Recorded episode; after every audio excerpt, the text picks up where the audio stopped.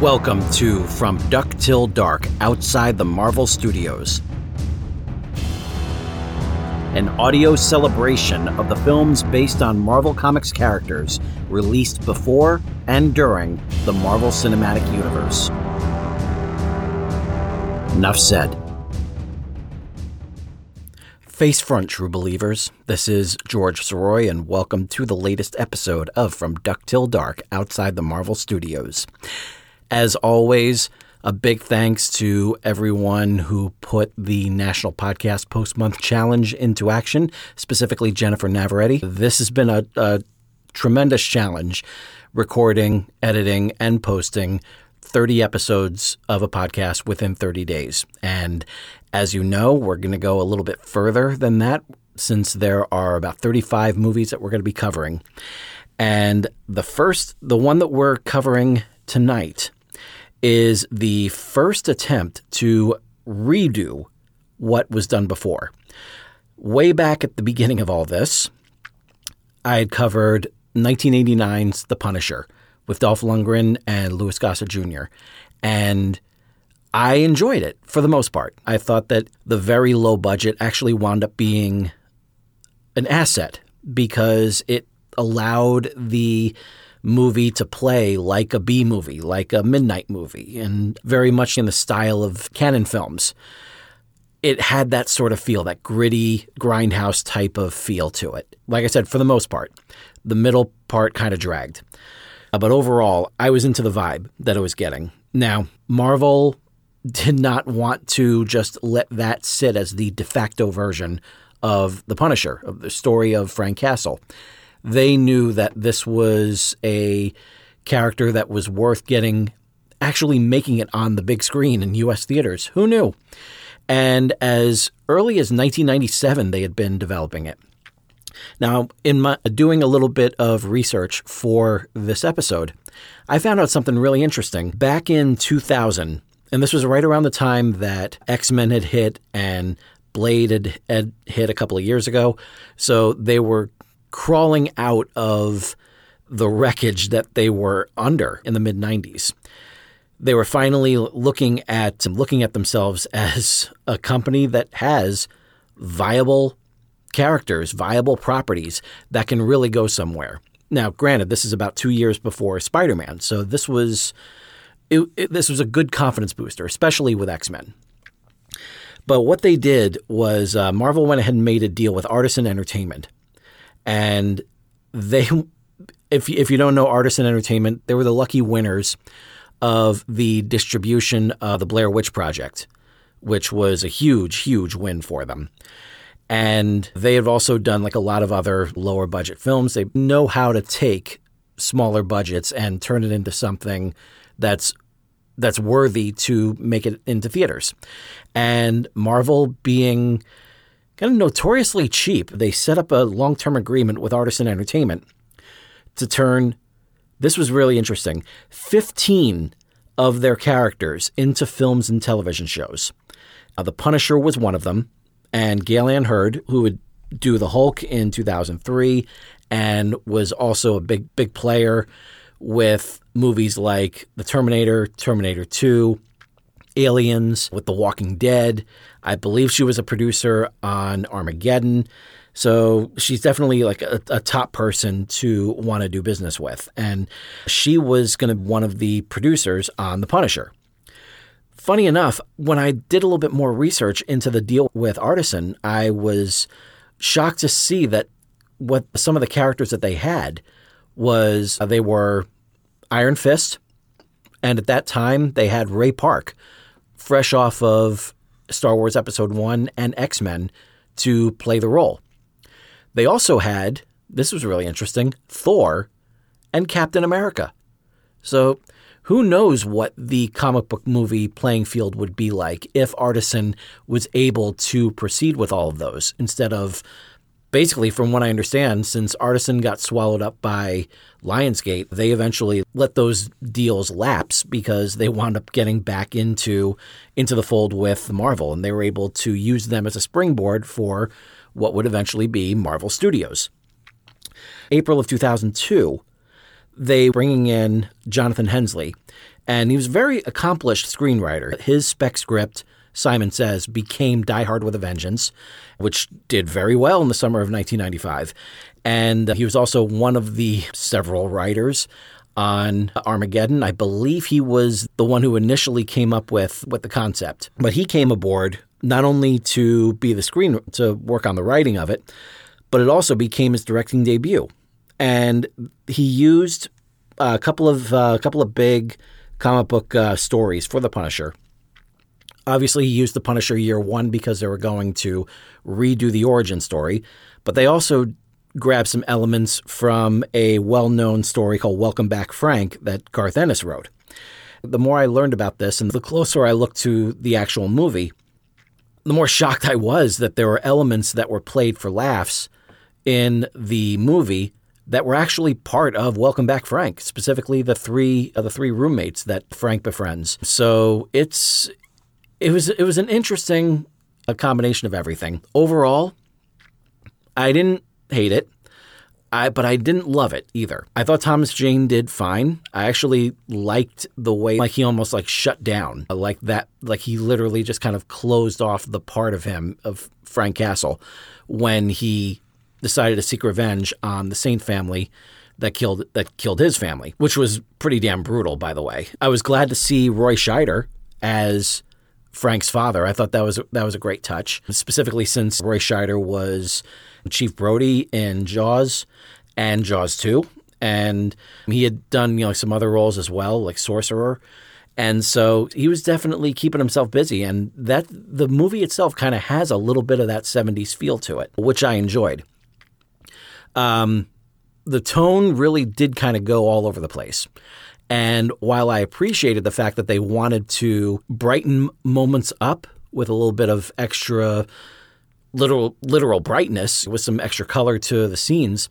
I was a little bit put off by the choice of wardrobe for Kevin Nash as the as the big Russian that that uh, that that goes after Frank when as one of the several mercenaries that are that are sent after him. For those of you who know Kevin Nash, if you're not a wrestling fan, Kevin Nash is known as Diesel. He's also known as Kevin Nash from both WCW and WWF and WWE. And he has also been in his share of films. Later on, he would be Tarzan and Magic Mike and Magic Mike Double XL. And but but back in the early '90s, he had a he had a a small but memorable role as the quote unquote Super Shredder in Teenage Mutant Ninja Turtles 2: The Secret of the Ooze. And in that scene, the Shredder that we know had a little vial of this specific ooze that uh, that was responsible for turning the turtles into from from little turtles into the ones that we know and love. And so at one point he gets some of that on him or drinks it, whatever the case, and it turns him into like this huge, like hulking version of himself. And um, so there's Kevin Nash in that role as the super shredder, as they called him. Now, consider that, consider what he's, the outfit that he's wearing and the presence that he has. Consider, consider that the result of Pugsley Addams taking some of that ooze and turning into this, this hulking presence with that, the same kind of shirt that was basically like what I was thinking the whole time while I was watching it. It was just like, wow, a Pugsley Addams shirt, huh? Interesting choice. And I couldn't get my head my head around the rest of that. And but at the same time, like there are some there there's quite a bit of memorable moments in this. I thought having the mercenary known as Harry Heck come out and played by, I believe it was Tom Colley. He was one of the first mercenaries that Frank has to deal with. And he sits down with a guitar and plays this awesome song called In Time. And going back to wrestling, there's a lot of there's a lot of uh, wrestling elements that that are in here, and a big part of it is the soundtrack. Because if you take a look at the soundtrack, there is a handful of of songs that were appropriated by WWE. There was it starts off with Step Up by Drowning Pool, and that was used as the theme song to WrestleMania 20. There was another song called Eyes Wired Shut, and I know that was used in, for a WWE pay-per-view, but I'm trying to remember which one it is. In Time was used as a fantastic video that was made right before uh, Triple H versus The Undertaker in WrestleMania 27. And there's another song called uh, Slow Chemical by Finger Eleven. And that wound up being the theme song for a while for Kane. So there's, and there's some other ones I'm sure are mixed in there as well. Um, but overall, like the, I really enjoyed the soundtrack. I got a real kick out of that. So definitely give that, give that a listen if you like some good like hard rock and everything, and then with something really, really cool and mellow with In Time, but at the same time giving it like a nice menacing feel to it. Like I said, I, I was I was pleased with Thomas Jane. I thought he did you know a perfectly fine job. I'm not you know like the biggest Punisher fan, so there are I'm sure there are like little elements that I may have missed.